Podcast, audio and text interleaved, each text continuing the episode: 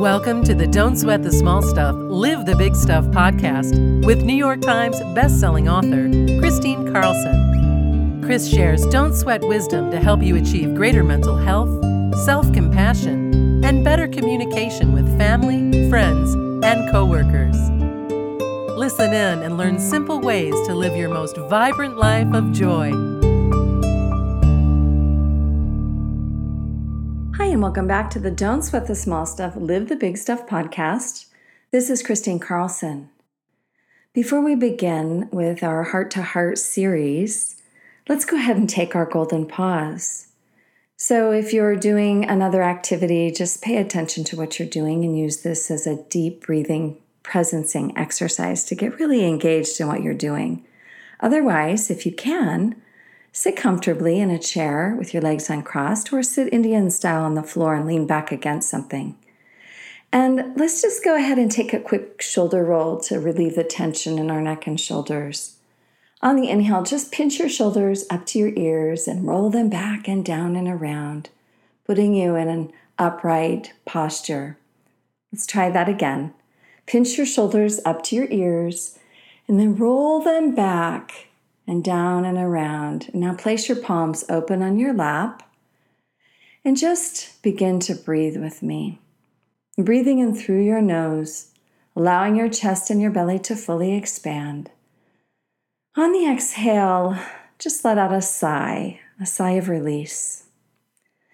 And breathing in again, very deeply, allowing your chest and your belly to fully expand, taking in the fullness of your breath. On the exhale, release any fear you feel. And breathing in again through your nose, allowing your chest and your belly to fully expand. Exhale and release and let go of any tension. Breathing in again, pure golden sunlight to the tip of your fingers and your toes, to the top of your head. Exhale and release and let go and breathing in again pure golden sunlight to every cell of your being.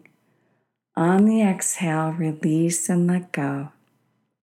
And breathing in again pure golden sunlight to the top of your head, to the tips of your fingers and your toes. Exhale and let go. Breathing in again pure golden sunlight to every cell of your being. Place your hand on your heart activating your heart, opening your heart, and spend a moment tuning into one thing you feel grateful for. Just think of that one thing. And as you breathe in that pure golden gratitude, filling your heart, filling your mind, filling your entire body with pure golden gratitude, on the exhale, let go of what doesn't serve you and breathing in pure golden gratitude to the tips of your fingers and your toes, to the top of your head, through your core. Exhale and release and let go of any fear you feel. And breathing in that pure golden gratitude to every cell of your being. On the exhale, allow that gratitude to wash over you like a cascading waterfall of pure joy. And breathing in that golden gratitude again, pure golden gratitude on the exhale, let it wash over you one more time. And breathing in that pure golden gratitude throughout your entire body on the exhale, go ahead and open your eyes. Oh, boy, doesn't that just bring you into this moment? It always does for me. It just calms me down it brings me into my center, into my core, and into my gratitude. When we're in our gratitude, we're feeling really good. When we can really access gratitude, that is read as joy in the heart. It is the easiest way of we as we've talked about so many times to access joy. Just all you have to do if you're feeling bad is do a golden pause and it will definitely won't take care of all your problems, but it'll definitely bring you into a better place. All right. So, for our heart to heart series today, I want to talk about kindness and how tuning into our heart really helps us be the most kind person as we communicate with others. One of my favorite Richard Carlson quotes is that when you are kind, you are right every time.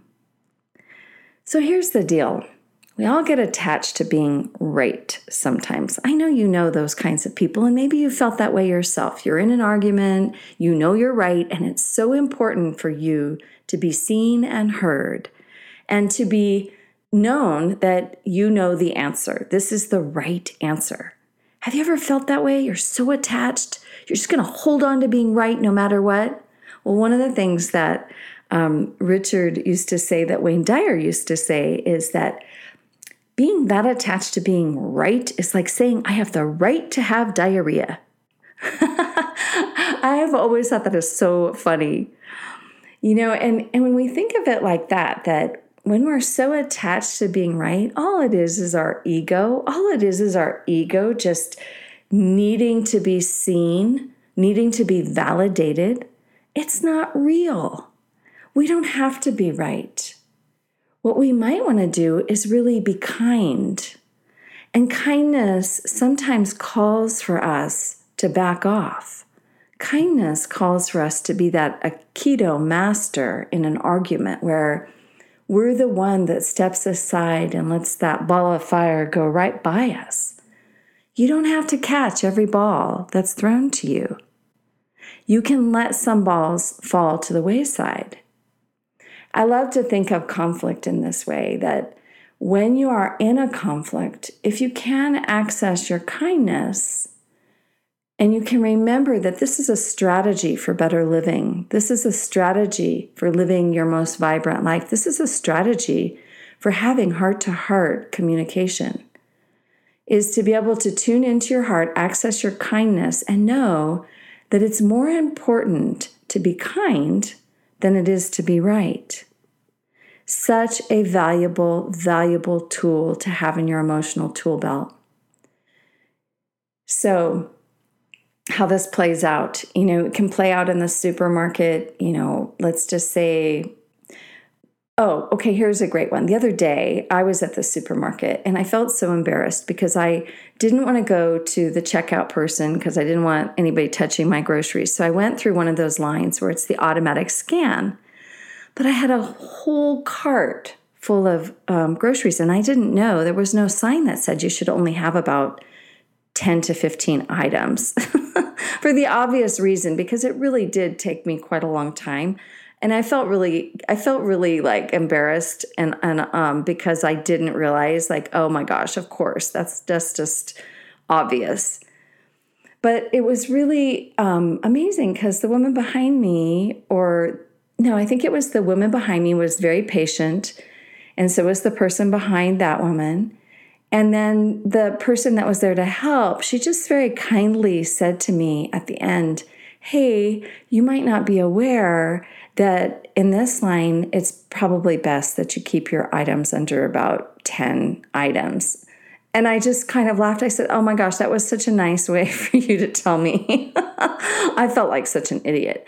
But you know, the people behind me could have been very upset. And I know that you've probably been in that position before at the lane where there's 15 items on the you know, checkout and somebody has 25 and you're counting them and you feel edgy because you're in a hurry. That's why you went in that line. You know, this is the time, these are the times that we can see people as innocent. We can see them as just innocently not knowing what they're doing in that moment. Maybe they're not aware. Maybe they haven't thought about it. Maybe they're thinking about something else. Maybe they've got something going on in their lives that keeps them from being aware. Who knows?